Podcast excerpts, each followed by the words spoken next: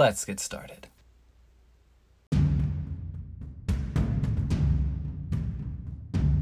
Bottom of the Smash Mountain, Season 1, Episode 22. Translation in Editing. Let's get to the podcast. Hello, thank you so much for joining me today. It is a lovely day to be a Friday. Let's go. And I have tried to record this two times already. This is the third time, and I think it has to be the final time. Today we have Echo Storm, editor extraordinaire and content king on Bottom of the Smash Mountain. So I'm really excited to share this interview with you. We did this live on Echo's Twitch. So Echo Storm underscore twitch.tv slash Echo Storm underscore. You'll see that in description of this podcast, the link to that and to the other things that Echo is doing, and we'll plug it again and again so that you go check this guy out. And let's go ahead and start the interview. Let's run it. Why is it so quiet? Oh, right, transition. Here we are, bottom of the Smash Mountain, and tonight I'm very happy to be joined by Echo Storm, editor, content creator king. You can Mm. find him on Twitch and you can find him on Twitter, and we'll make sure to plug those socials in the description of the podcast and get into that a little bit as well. But Echo, thank you so much for joining me. My pleasure. It's good to be here. I wanted to start off with your origin story, if you don't mind, as it pertains to Smash. And you can take your time with it if you want to do like beginning, beginning, or if you just want to go straight to the part where Smash became more of a, a thing in your life. You can go ahead and take it, and let's let's hear what all that is. Sure thing. Um, well, I guess we can start all the way at the beginning. Um, so I'm a doc kid through and through. I mean, I played Brawl on my Wii in 2008 against my brothers, and I thought Captain Falcon was really, really cool. Um, turns out he's not that cool in Brawl. um, but my brother and I, who uh, who is his name is Mars. Uh, he has attended a lot of the initial events with me, but we kind of got into Smash at the same time, and we're always playing, um, you know, against each other, especially in those early days. So he was really, really important to the to the like starting out of me getting an initial interest in Smash.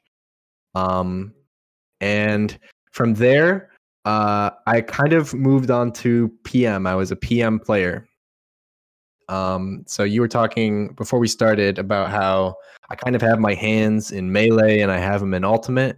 Well, I actually am also in PM and and really I uh I kind of identify with PM myself.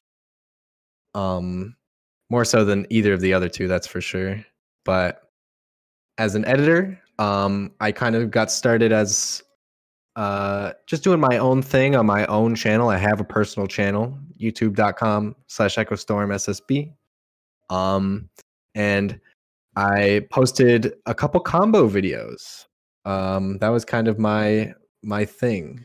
Um and they got decent amount of views on reddit and uh on other social medias. So that was like an initial catalyst into to me like getting started as an editor and in Smash and joining those two things together.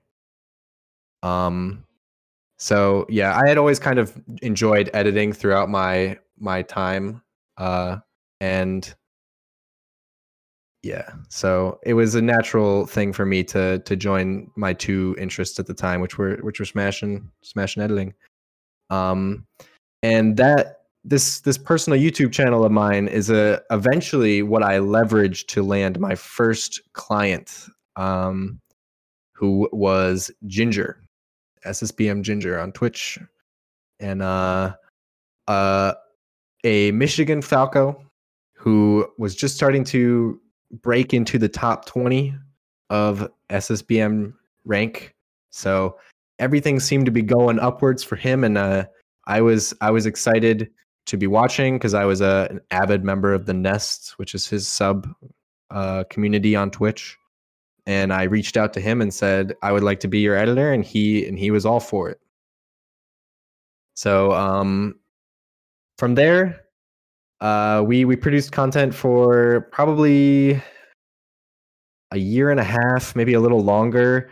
Uh, mainly analysis videos and highlights, and we did a podcast of our own.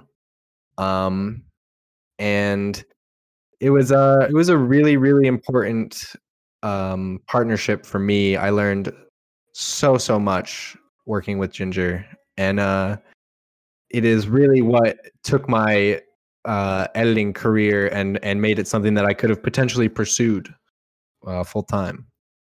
Um, and you know, by chance, Ginger goes to a random tournament down in Georgia, run by Recursion, and he talks to the owner of Recursion. His name is Brian Buckley, who had just sponsored a new player, Fatality. Um, and and he hooked me up. Ginger uh, essentially networked for me and got me to start representing Fatality and making his YouTube highlights as well. And that is truly one of the most pivotal moments in my entire editing career is is that right then and there. I didn't know it at the time, but now Fatality is far and away my breadwinning client and he's now the only one that I represent. And um we've really come a very long way in the in the two and a half years that I've been with him, just about a little over two years, I think. Um and that's kind of skipping ahead a little bit because that's obviously a long period of time where I was growing as an editor, learning how to make highlights, uh, and learning how to like manage a freelance business, which is not something that anyone can really teach you. Um, and during that two year period where I'm representing Fatality, I also worked with other clients. Um, I've also worked with KJH doing some melee tutorials uh, as well as Hugs, which I'm sure a lot of people are familiar with me for, um, as he was the client that I was working with for the last year or so, um, year and a half. Uh, now, unfortunately, um, same with Ginger and KJH. I eventually uh, decided to go different ways from from Hugs. Um, and now he's represented by someone else. I forget their name, but uh, it was a it was a mutual transition. We both just decided to take our paths somewhere else, and I uh, I'm really looking forward to what Hugs is able to do. Um, because I'm I'm really you know I believe in his brand, and I I believe in all my clients' brands. As an editor, you don't really want to ever leave your clients, but um, sometimes sometimes that's the way that it goes. Um, and that's kind of been my journey. I mean, I I play the game. I play melee. I've entered many tournaments out in Colorado and in Michigan in the Midwest. Um, and I'm really looking forward to getting back into them when when this whole thing is over and there are more events to be run. But uh, that is, I guess, a summary of how I have gotten to where I am now. Um, from you know, just a kid learning about the Smash community for the first time through the doc, and then becoming a, a freelance editor who now works with Smash content exclusively full time. That's really awesome to hear how this passion of going, man, Smash is awesome. And then yeah. you get to be able to work around that for your living, which of course, it probably um, there are times, there are days where it feels more like a job than it would be a hobby or something that's really fun to do. But it's it's cool to hear how you haven't you haven't had a, a, linear growth path in terms of oh I've worked with Ginger and that's where I've been ever since. You've you've grown and expanded and worked with a lot of different people in the scene and made a lot of connections, which even though something like editing it doesn't necessarily sound like off the top oh well people's skills no what you really need is a good computer and a good editing program. But you have to get to the point where someone is willing to hand their their their content to you and say make this look as good as it can look. Yeah absolutely. Um i would say that networking played a very large role in my growth and my ability to to get to where we are now Um, so shout outs to Ginger for getting absolutely you into the same yeah into the same room Um, as Fatality, especially. Yeah, and and all of my clients and anyone that I've ever worked with, they've just been. It's actually been a dream.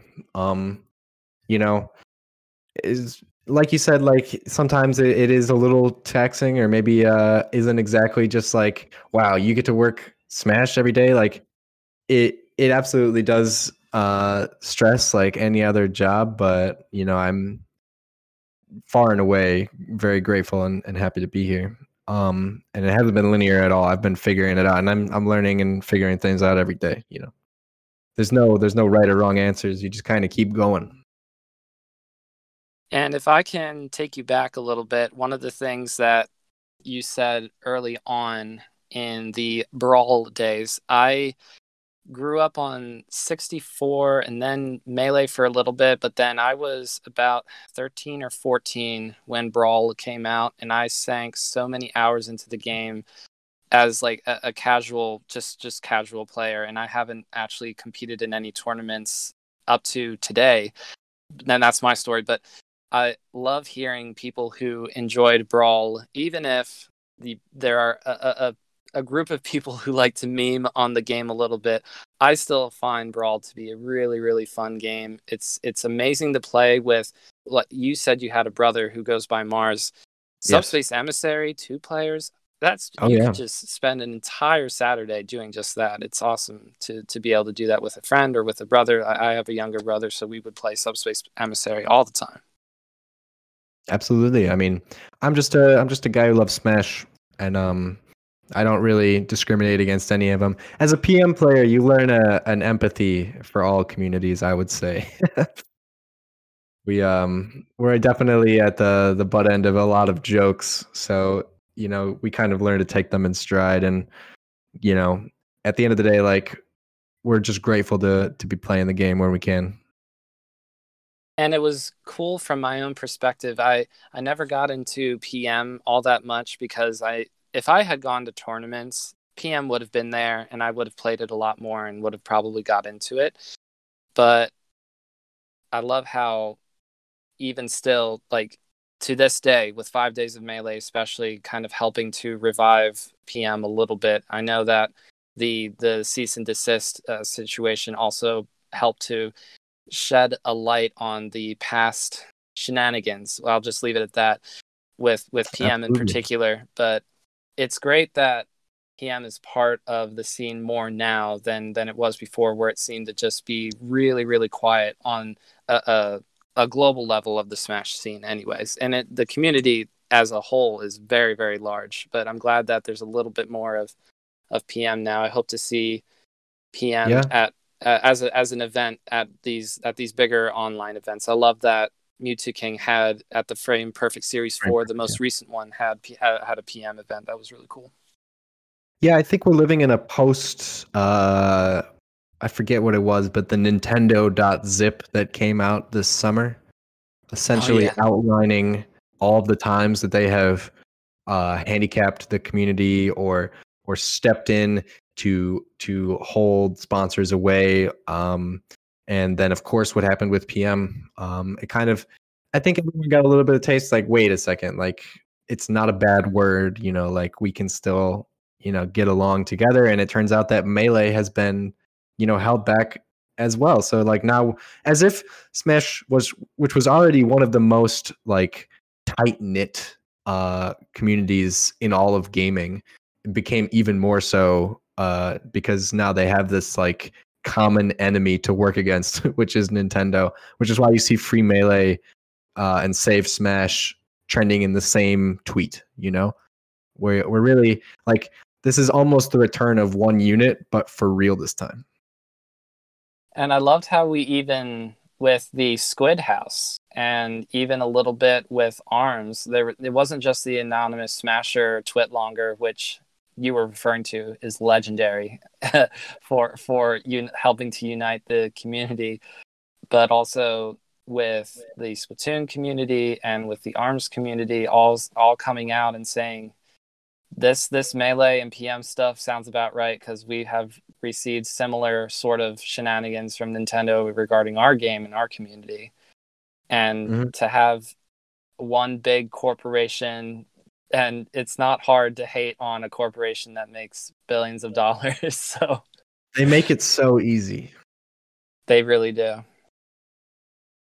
But i love that even still even if they if they were to wish out loud they would probably wish I, nintendo as a corporation would wish that only people who bought the game and never actually did anything with it would care about it. But i love that there are people including yourself who care about smash in general and all, all the games to make something more with it and to express yourself to it, it's it's art in a lot of ways in in my own mind i i i think i enjoy more often i enjoy watching gameplay from from the smash games and, and melee in particular i will admit i Mhm. am a little biased towards melee but but the the smash games as compared to watching even just like a regular movie. It, it's it's it's Yeah. on that level for me.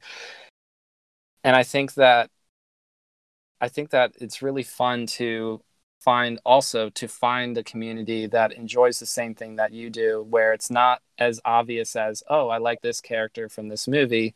It's i like this character from this game and everybody goes well mm, that character sucks but here try this character all that kind of stuff it's really cool Yeah. Um, so I, I love Smash. It's it's forever my home. Um, and you know, just to bring it back into the the freelancing and the editing world, it, it can be sometimes difficult to work within Smash and Melee and PM in particular. I've made um, Melee and PM content to varying success before, and uh, it it really is uh, a passion for for the majority of the people who are out here making things happen. I I always uh you know I want to support any Smash creator because the the potential for for growth and people to just become sellouts and uh and really just like sacrifice themselves for the bag is very few like it's very rarely seen in Smash. Um the people here, the people making things for the most part are in it because they absolutely love the game. Um and you can't survive off of passion, but it'll take you a very long way. Um, so you know, for me personally, like as an editor in Smash, it's very difficult. Um, just frankly, because the views are not there compared to other games and communities. Like we are just a a tight knit grassroots scene, as opposed to you know the sea and the ocean of esports that other communities have.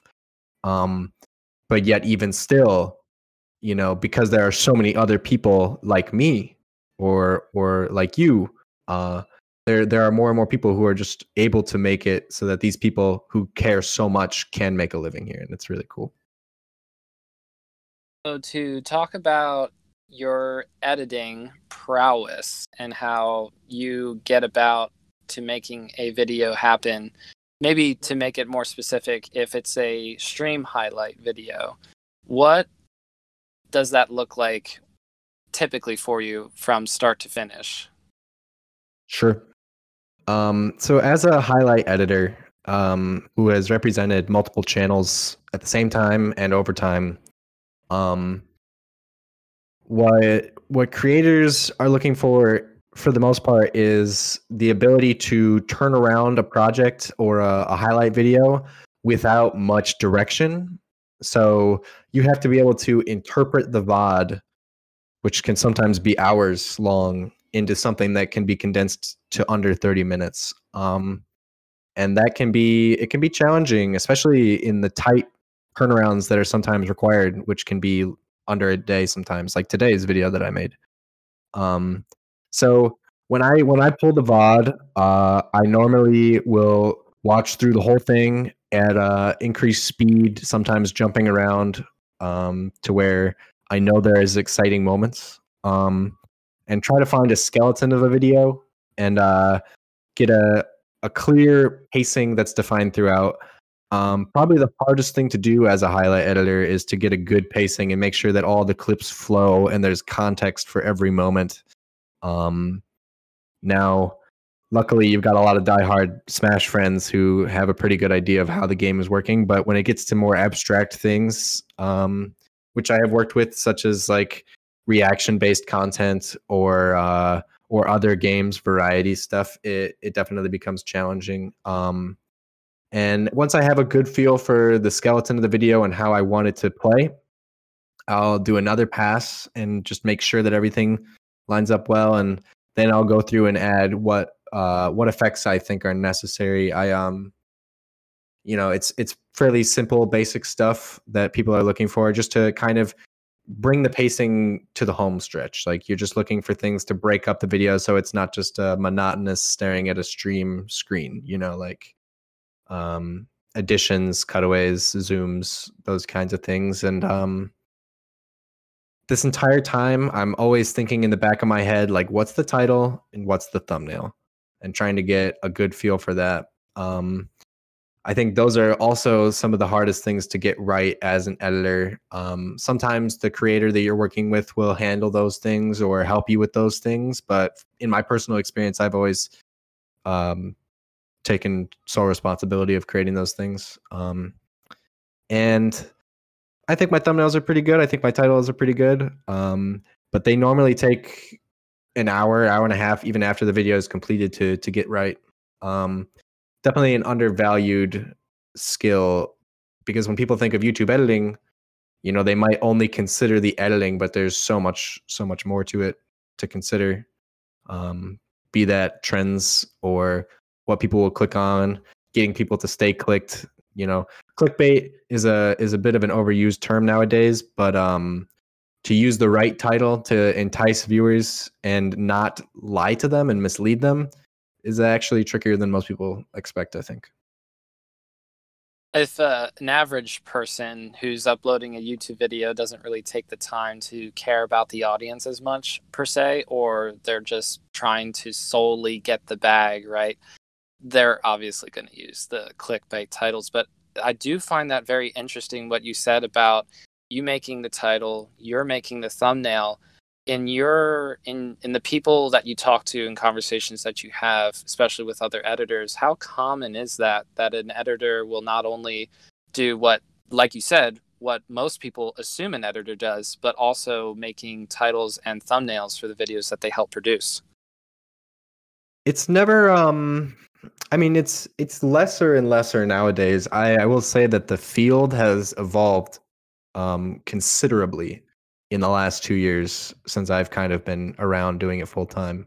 Um, I think people are starting to understand the meta of clickbait, and it's not just lying. But you do see it sometimes, and you can see it in my older titles and thumbs. Like you can see the progression and how I think of it has changed over time. Um, and uh, you know something like like analyzing it and and trying to understand like what works and what doesn't you know that is a process that takes time um so yeah i do see it sometimes where you know you've just got a purely clickbait title at this point it's almost white noise people are used to see it used to seeing it and it, and it doesn't even it's not effective like it once was like to to just do something gross outrageous clickbait that's just so clearly a lie used to be effective when everyone else was telling the truth but now people are so accustomed to it it's so ineffective. Um, the meta has kind of swung back towards more honesty and you know restraint in a title. People don't want to feel like they're being misled or or like at all like brought down to to the level that the clickbait you know in the past has been. Um and then thumbnails are even trickier. Uh truly they are an extension of the title and to get them to say exactly what you want i mean it's something that i'm constantly trying to practice and again uh, i find that I, I, honestly am surprised to hear that you're the one in particular we're, we're talking about you and what you do for fatality uh, as of right now who is who's your only client if i understood you mm-hmm. correctly but you making the title, you making the thumbnail. A title is one thing. I have a hard enough time for myself coming up with title names for my podcast because I want them to just sort of reflect a part of the conversation or maybe a theme of the podcast, especially with the person that I'm that I'm interviewing but I, I can't even imagine because if you're trying to get a thumbnail to say something, which is an image, a really small image as well, a lot of people, and you know this better than I do, I'm sure a lot of people that watch YouTube, especially nowadays, are, are mobile users, uh, or, or even if even if not, it's still a it's still a smaller image more often than not. It doesn't occupy the whole screen, and you still needed to say something that is making the person go, "Oh, I want to tap on this video and give it a watch. And it's an image, so it's sort of like I can only imagine how stressed out a great artist of the past, like a Da Vinci, would be if they were told you need to make YouTube thumbnails. They're like, I'm an artist. What are you trying to get me to do? This is something oh, yeah, ridiculous. No. YouTube killed art, that's for sure. Illusions of like effort and passion in in the highlight space can be hard to maintain for sure. But um, just going back to to the YouTube title thumb dichotomy, um, in my opinion, thumbnails are more important than the title. Um, they are, for the most part, when people are scrolling through their recommended, recommended, they're not browsing titles, they're browsing thumbnails. That's what the eye is drawn to. Even if they're small, you know, it's not just text on a background. You know, like there's something there that's unique, and you get a chance to stand out. Um, so, in my mind, someone should look at your thumbnail and either be able to infer something additional to the title or just be able to infer the title itself. And it should almost just like they they they like reflect they reflect each other somewhat. Um so yeah i uh i definitely you know empathize with all the creators out there who are trying to grow and in their mind that may mean lying, but to me, um, you'll get much further if you think about them like this way and uh, and keep it keep it classier, keep it simple. You know, tell tell an enticing truth. You know, something that they would genuinely be interested in. What's true, what rings true to me, was something that I find more engaging is someone who is they're being themselves and so I, I always got the impression because I, I found out about you through hugs. So watching sure. watching his videos and I always felt like that that one of the reasons why I like watching Hugs is because he's always being himself, right?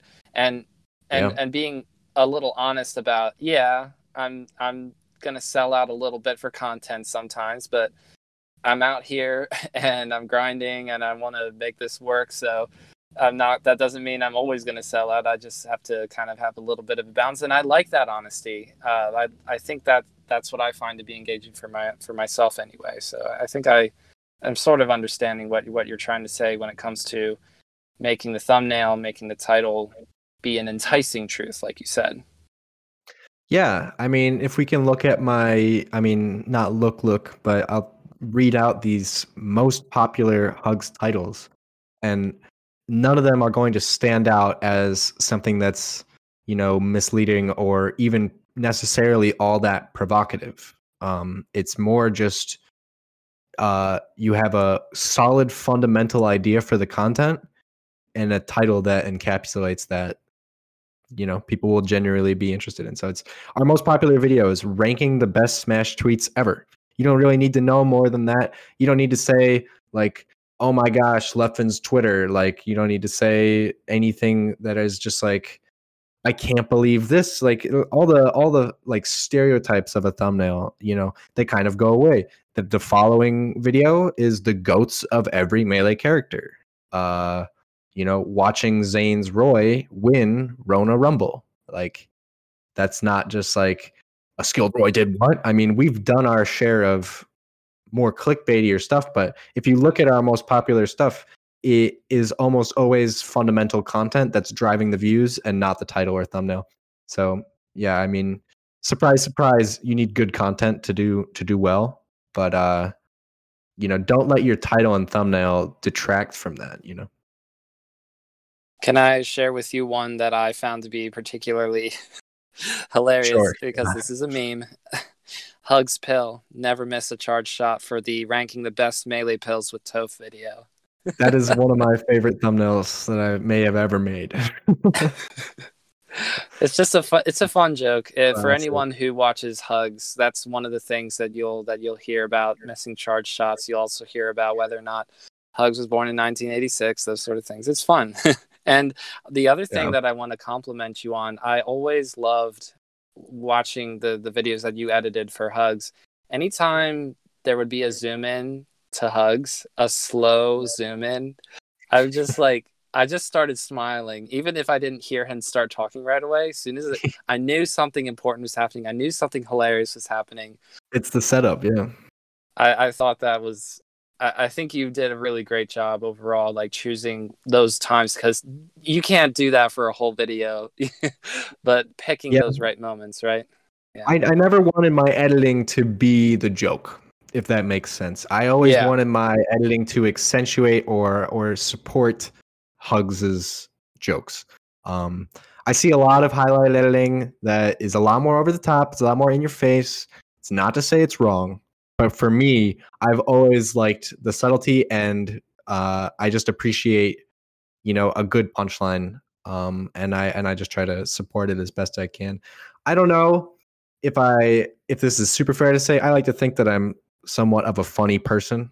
I don't know if that's come off or not, but uh, at the same time, like having a sense for humor and timing and comedic timing, it does go a long way in in highlighting. And there are editors better than me at it, absolutely. Um, and and it extends to the things that you include.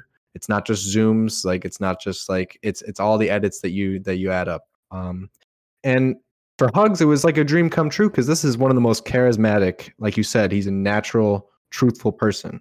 Um, and it's just very genuine and it's it's very fun to like enjoy that. And it's just kind of him being himself.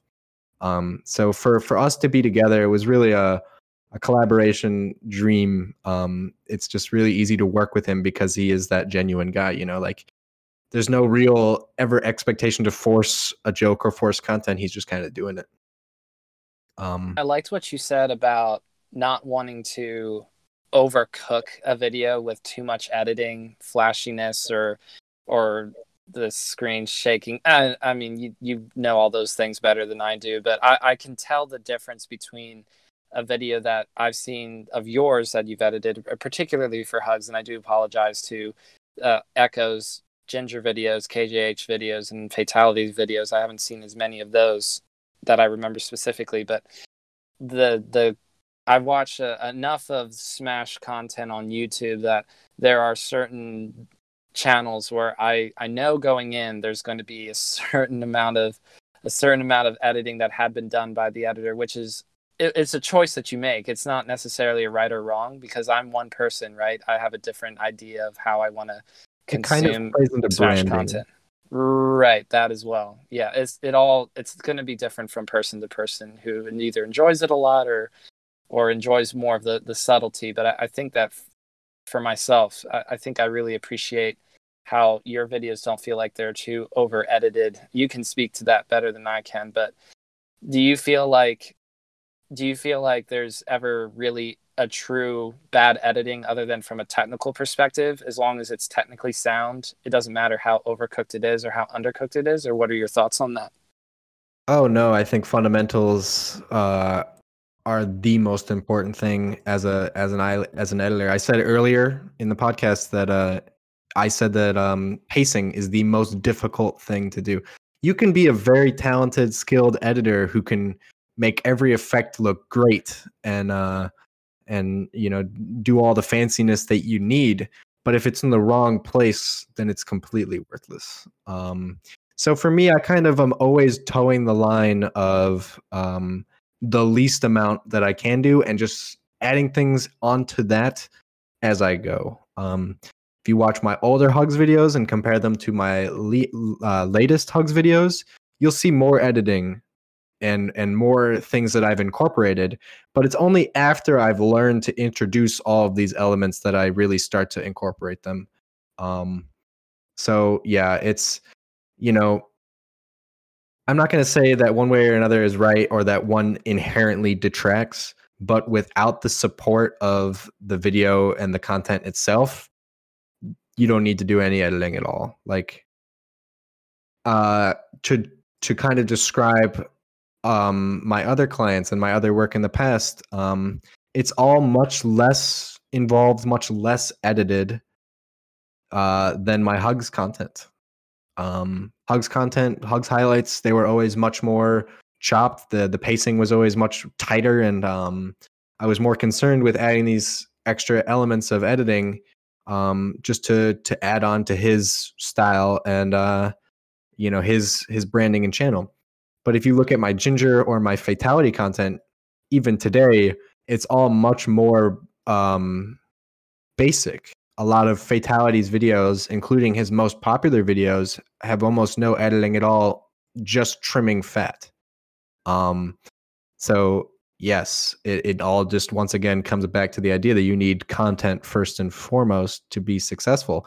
And try as I might, um, I can't force a video to be better than it is with editing alone.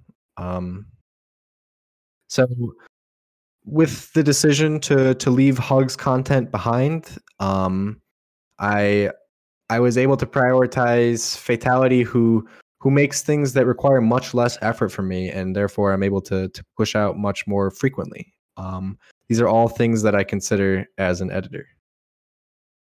I want to talk about where you are now and going into the future. So you you described the process of, and this is something that you collaborate with Fatality on, and uh, it's not a. I, I think that the temptation for someone listening to this might be, oh, you don't do as much work for Fatality. What the heck? But what you just said is very important. The frequency of those videos, right? To make it uh, is it is the idea daily or is it multiple times a week to push out fatality videos? Yeah, I mean, um, the goal as of uh, recently, since I've opened up more time for myself, has been daily content and um, beyond just an editor being able to work on a video every day for an account. It is being able to uh, frequently push content that can be easily translated to YouTube. Translated is the word that I use. Um, because you can you can make really quality highlight videos that that'll take me two days, three days to edit and and add all the things that I want to them. But that takes a lot of effort on my part, and it's it's not necessarily where uh, the views and the money come from. Um, maybe you could argue long term but at the same time, I don't know if there's evidence to support that. Like, if you look at Ludwig, everyone wants to look at Ludwig, so I feel a little silly pointing this out. But he is Gold one standard. of the, the poster boys for how to run a successful YouTube slash Twitch. So We've seen the it's growth, so easy. it's yeah, it's easy to see to look at that. Yeah, he does multiple videos a stream, segments in his streams dedicated to videos. And they don't all have to be, you know, amazing or crazy or over the top or like super special. He has those as well. But it's all about doing multiple things that can be then taken and and done ahead of time building backlogs to upload to YouTube is a very important thing. That gives you more time to work on the stuff that you want to work on and not feel pressured to have daily releases. Um, now, other things like having multiple editors working on your channel and um, uh, the type of content itself that also like factors into one's ability to to go daily. But um, fatality, he does first to tens against other top players very frequently. Now, all I have to do is trim out the in between game sections and add an intro and outro, and now I have a 30 minute video that people will tend to want to watch all the way through to see the finale of.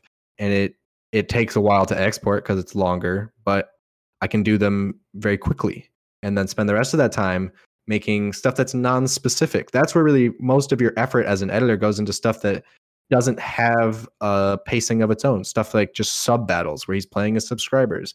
There's no theme tying that together for YouTube.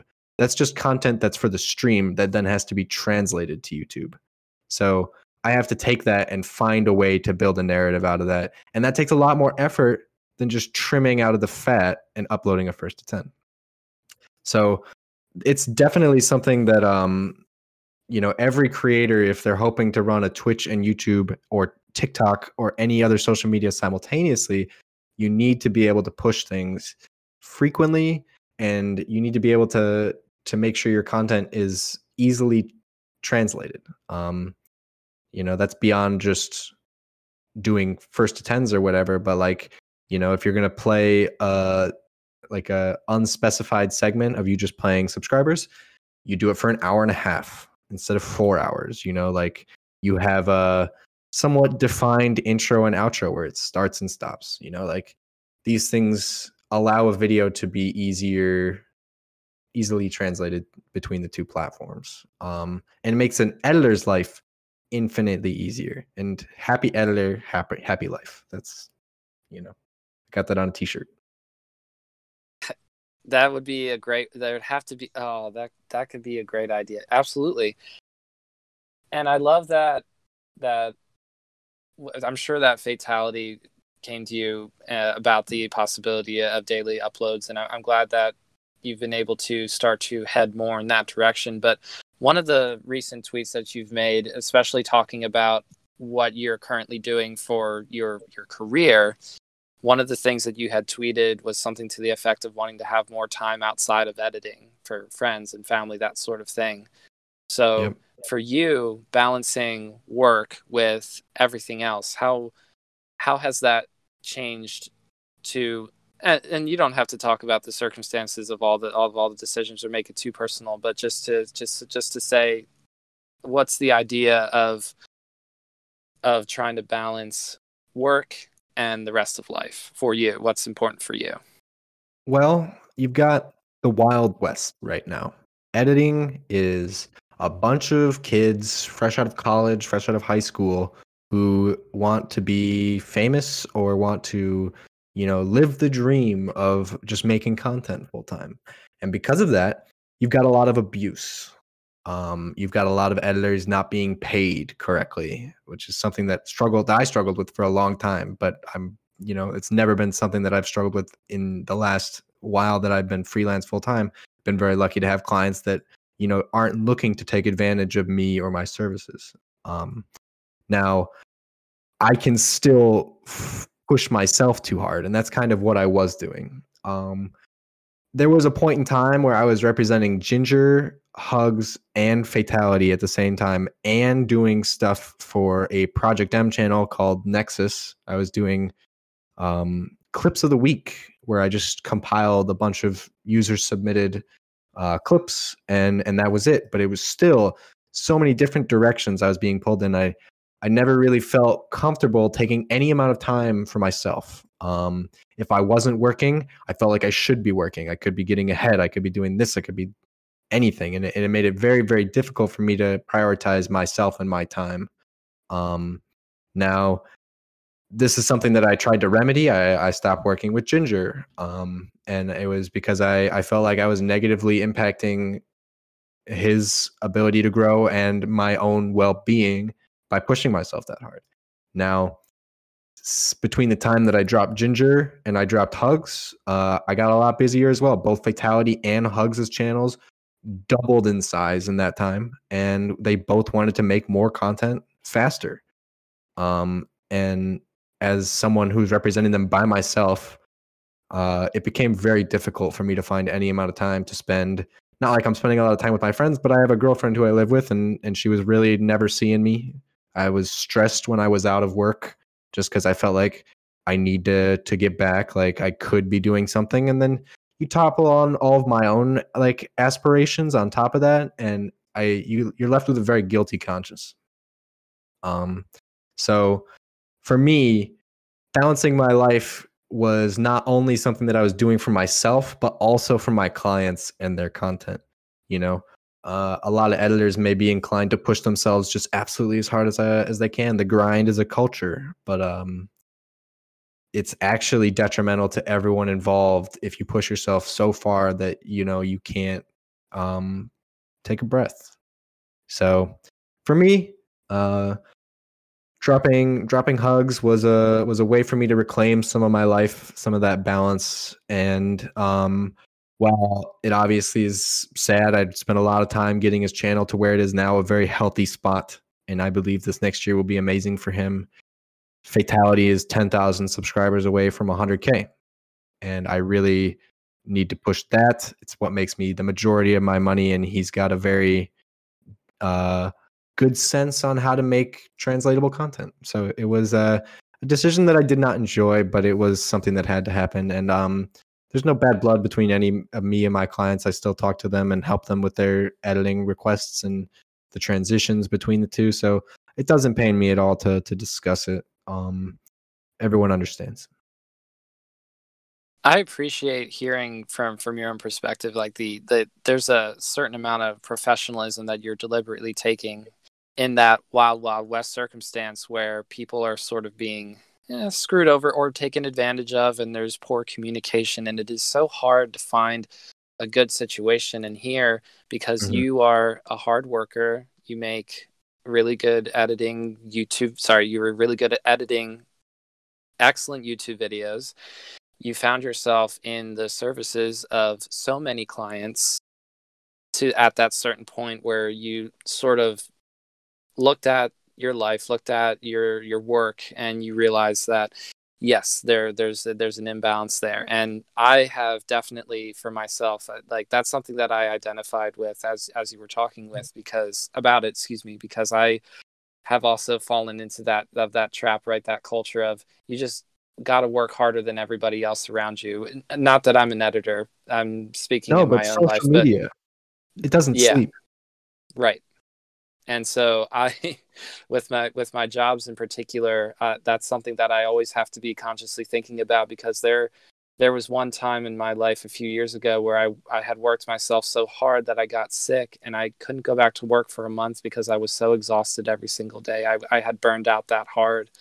And after that, it's been better because I've, I've been more conscious about taking breaks and, and working shorter days. Well, not today, but, but you get it. And yeah, uh, that to hear you talk about how you have tried to do everything you can to say, hey, look, to to anybody who I'm working for, I want to do the best job that I can for you. And of course, in order to do that, I need to be taking care of myself as well. You, a, a dull axe needs to be sharpened, right? And you have to stop cutting down a tree to sharpen the axe.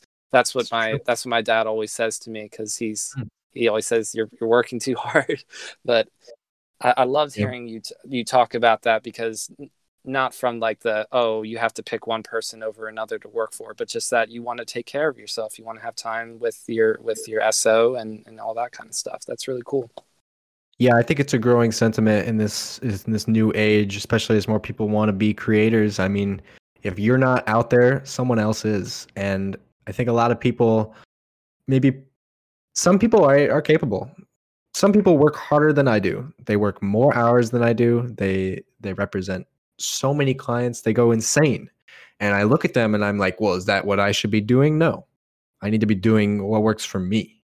Um, so especially in this age of comparison, you go on Twitter and you see everyone else who's better than you, better than you. I'm quoting right now. And and you and you might think to yourself, well, I need to be doing more. But it's not the case. So long as you're doing something, most often you're on a path that will lead to what your your goals are. So it's it's it's about finding that balance. Um, and man, there are going to be a lot of people dealing with the ramifications of what social media is doing to our brains, but um, the grind culture, in my mind, goes hand in hand with that because they both can be a degenerate mindset if you if you take it too far. You have to with social media take everything with a grain of salt you know? Like i've i've had my fair share of falling for the for the fake news type stuff like yeah. uh, and and then and then seeing everybody around me doing things that i think to myself i want to be doing that. And i think when i started off with this uh, back in january so i've really only been doing this for about a month and a half in earnest. I've I've I've thought to myself is is what is the right amount to do, but I said to myself the right amount to do is what I feel comfortable with and if I if I'm already as someone who doesn't really get a lot of daily or average sorry average listeners per podcast episode if i already feel the need to produce now if i had 2000 listeners or or a million listeners per episode i would be driving myself insane. So i, I have to be comfortable with saying today's not the day to record. We're just going to let it sit. And that's fine. That, that's what i have tried to do so far with this and i've been liking that. It sounds like for you especially in this in this 2021 year where we've been in the the covid world for almost a year now you've, you've been able to to self-diagnose a little bit and also talk about it with people around you people that love you and and want you to be right not just as what your career says you are but who you are as a person yes absolutely I hope more it. editors, um, you know, realize this either on their own or through listening to me here. But there isn't a single person out there who doesn't struggle with it. Doesn't matter what they say. Yes, there's there's there's always something going on underneath for sure. So, to sort of wrap this up a little bit, because I, I think I'm for myself, I, I don't think I have a whole lot of questions left yet, unless you want to unless you have any ideas of things that you want to revisit or, or, or talk about. But what would you say? Oh, here's here's probably a, a good question, but it's also probably used every time. So please forgive me for asking. But what would you say to an aspiring editor? And we've talked about a lot of those sort of things tonight already, but maybe what is one important piece of advice that you would give to an editor who's just starting out? Hmm. It's tough. If it's not, you know, um, look after yourself, then it's it's I I don't know what it is. I mean, in this current like right now, my answer is absolutely just um, you know, don't don't lose yourself in pursuit of of this big dream or whatever. Like it will come eventually don't want things the way you want them like they'll they will come to you um and uh i mean it's definitely tough just cuz there's so many individual cases out there and i don't know if any advice is broad enough to to to to tackle it all but um yeah if there's anything i've learned it's it's to to value your time outside of editing just as much as you do the editing itself um and yeah, I don't know. It's really hard. I'm there's no denying it. Like you need a fair amount of luck and then a fair amount of time, you know, like the more chances you give yourself, the more times you buy that lottery ticket, you know. Um so yeah, I I don't know. As long as, you know, everyone who wants to make content is doing it for for the right reasons, I, I, I think the more the merrier. Um, if this was ever a time, if there was ever a time to start making content, it was yesterday. But there's today as well. Like this is the future. This is what's happening, and there will be more and more people every day who are capable of providing themselves a full time life like this. And the internet is only just beginning. Um, so I, I would say that you're in the right place, and your dreams are not unreachable but to just maintain some level of realism and to not you know and to to remain patient because everyone's journey is unique patience is a big key there and I, I liked what you said. The the journey of lsd for example who's a melee player they were sorry to self plug they were on my podcast and they they said that they it took them eight years to get to where they are now as as a as a top player uh, or a high level player in melee. And a lot of people just sort of heard about LSD within the past year just because that's when LSD started playing really well in tournaments but it didn't just start this year right it just yeah it has it has finally come to fruition but there's a lot of 8 years is a long time maybe yeah, not no, in the grand only scheme see the things, but... product. They don't see all the effort that went into that. Right, and patience is is a really big part of that. I liked what you said there. So yeah. I wanted to ask you another uh, a question about the, the the current events for you and the and the future for you specifically. Are you looking forward to being able to produce content that is that is your own like you're producing it editing it it's all echo storm or is the focus for now going to be fatality producing the bestest awesomest first to 10 and sub battle videos and more hmm. I would say right now my priorities first and foremost are 100k for fatality. It's been a long time coming and we're so close now. Um, so i'm just going to continue pushing as much as i can there and and really enjoy the fruits of our labor at this point. We've finally reached this stage where the channel is healthy and we're both you know financially viable and it's it's just great. Um so i'm just taking some time to to enjoy that and push for that silver play button it's something that i've wanted for a while and um then on the back burner yes i uh i am going to be producing my own content be that here on my stream and on my channel um uh, it's going to be stuff like this where I am providing, you know, my experience to to other people who, you know, may be interested. I've got a lot of other editors who follow me, a lot of other creators, and I, I have advice for them that uh, may assist them. And in the meantime, uh, make some good content for myself as well. Um, there will be some melee content, Smash stuff as well. At least starting out, you know, it's not the place that I want to stay.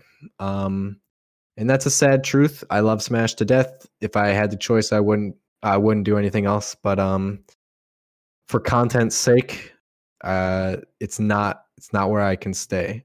Um, melee specifically, melee PM, PM even harder. Ultimate, you know, go for it. But um, for me, I'm I'm gonna be I'm just gonna be pushing myself to to make stuff and um eventually branch out to just general entertainment and stream knowledge. Um, and and yeah, it'll be interesting because uh, I have not posted a YouTube video on my own account in almost three years. Um, or yeah, I mean that's just crazy. So I uh, I hope that uh, my subscribers are excited for my return to form. Um, it may be a little different than it was before, but we might make some combo videos too. You know, bring it back like the old days. Um, man, I could talk for hours about combo videos and their place and content, but we don't need to dive into that. um, I'm glad that you still appreciate them even after all this time. I think that the temptation for some content creators is, especially if they got viral for something specifically, they start to get tired of it after a while, you know. But I'm glad that you still really love combo videos. I mean, yeah. It, if it wasn't for DMCA, I would probably have been making videos on my own channel this whole time. But man, I I got close to a million views. I got over a million views on my channel, and I didn't see a dime from it just because all of it was taken by major recording groups, and that's that's not a good feeling. So my, my my my focus is mainly fatality right now, but then getting my own channel to a point where it can support my stream and my own content is, is something I'm trying as well. And um, you know, doing doing some podcasts in the meantime. You know, I'm I'm I'm glad that uh, I had the chance to come on here and tell my tale and you know get to have this conversation with you and and and my chat and all the the viewers of this podcast. I'm so happy that you were willing to come on and I think I managed to scrunch out one last question. Uh, sure. Other than other than uh, I have a fun little thing for after this question, but the the question that I had was, what feedback do you have for me while you're here? Because I loved hearing you talk about your willingness and you the journey, right? Where you were talking about how a hugs video from two years ago, a ginger video from two years ago, or a fatality video from two years ago that you've edited looks different than the ones that you that you've edited more recently and then wanting to get into other things besides smash to me that that signifies a natural growth journey process and it's yours so i love the the genuineness behind that and the earnestness that you have for for for other things just besides smash even if will melee and PM will be a little sad to see you start to fade out a little bit. But what advice or feedback would you have for for me specifically uh, as someone who has been doing this for for so long and does does really well as, as at least as far as I can tell. You're you're a fantastic editor. Thank you for that. Um, so I guess uh, my advice, hmm, off top, uh, I think you've got great content here, and um, the the niche of of um, asking you know back burner and behind the scenes content creators uh, in depth questions is uh, something that's very personally interesting to me, and something that I think will become more interesting to more and more people as more and more people become creators, which I'm positive that they will. So my biggest advice would be then to uh, just work on streamlining the content to be as accessible and widespread as possible. Um, you know, like uh, be that you know getting a webcam and a stream of your own setup. Um, so to bring exposure to the initial podcast or growing uh, additional ways to just kind of funnel to funnel views into this if this is uh you know what you see as your as your ticket um so then it's just finding ways to to I guess like accentuate it and um and give more power to it. Uh for any creator who finds something that they they like or want to work, um then there's always ways to refine it and improve it and uh and and and get it, you know, past the finish line. Um I uh you know, as as your socials grow, as more and more guests come on the podcast, it's only natural for it to grow alongside. So um the advice is to to stick with it and uh you know always be asking yourself you know like what would i like to see as a viewer? Or how could more people become aware of this podcast? Or you know what would be the right guest? Like as much as i love uh myself and uh like editing and stuff like um you know as as you grow and gain clout you can approach additional people uh and and try and find new people that you know make a venn diagram with your current audience and a new audience and and you ex- and you can capitalize on that little part in the middle. Like uh you know just continuing to bring cool people on here. You got lsd on here. I know you got my boy jdmh on here. Like you've got some cool people. Um and and you can you can use us and and your previous experience to just continue to leverage and get momentum um yeah i don't know just as a personal like as a viewer i would love to be able to watch this live with you with a webcam better mic like there's always those improvements you can make but um yeah pre-production you could get the the questions out and thought of uh oh for sure mm-hmm. just you know like there's all those things always but um I uh, I think fundamentally you've got a, a pretty sound idea here, and uh, the best thing to do is to just continue it, and the growth and improvements will will come naturally. And like I appreciate the I appreciate yes, thank you so much for the feedback. I do appreciate that. I don't yeah, I haven't asked anybody to give me feedback specifically live because I always feel bad about the concept of asking someone to go, what do you think about me? You know but I, I i think that i felt brave enough to ask you on air if you will because i think that in our conversation that we've been able to have tonight that you've been like the the the, the genuineness that you have i feel like you would be willing to tell me okay this isn't this isn't there yet but this just needs to be refined you know fundamentally you you seem to have a have a good idea of what you're doing. But yes, thank you so much for the feedback. And one last thing before before we plug everything for you, Echo, I heard you saying that you think of yourself as a as a funny person, and hey, that I also think of myself as a funny person as well. But I, I wanted to ask you, could you please tell us a joke? Oh no. oh god. Let me Google one real quick. Dude. You put me on the spot. Oh, I know, I know. I feel so bad, but I couldn't help myself. I'm so sorry.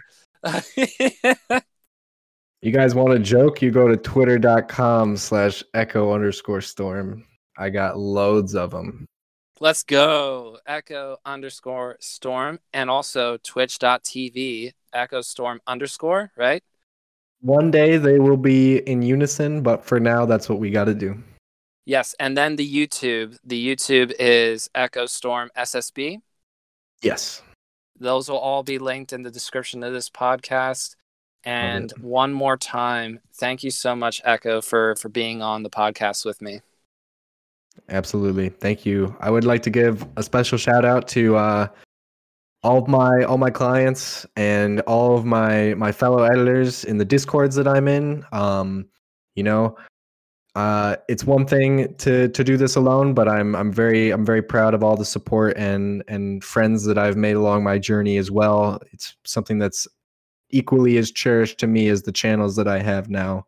Um, are all the the friendships and connections that I've made as well. So shout out to all of them. You know who you are. Shout out to Project yes. M. Free melee, save smash. You know how it goes. Run that shit. Oh, sorry. Can we swear on here? Yes, you may. You may absolutely. I'm just not a big swearing person by nature, but yes, absolutely. okay. well, that's Free my that's my that's my gig. Thank you, uh, Cipher, for having me. Shout out to BSM Pod, and um, I I'll see you in the next episode. I'll make sure to catch it. Thank you so much. Why is it so quiet? Oh, right, transition. Thank you once again to Echo Storm for coming on to Bottom of the Smash Mountain. Did you know I found this out afterwards because I was sticking on Echo's stream uh, afterwards I was hanging out and we were talking for a little bit longer. That was really cool. Thank you Echo. That Echo's name, the real name of Echo Storm is Echo Storm. Isn't that wild? That's super wild. He would correct me and say first and middle name, but you get it. That is so awesome. And Mars, Echo's brother, real name Mars, also very cool.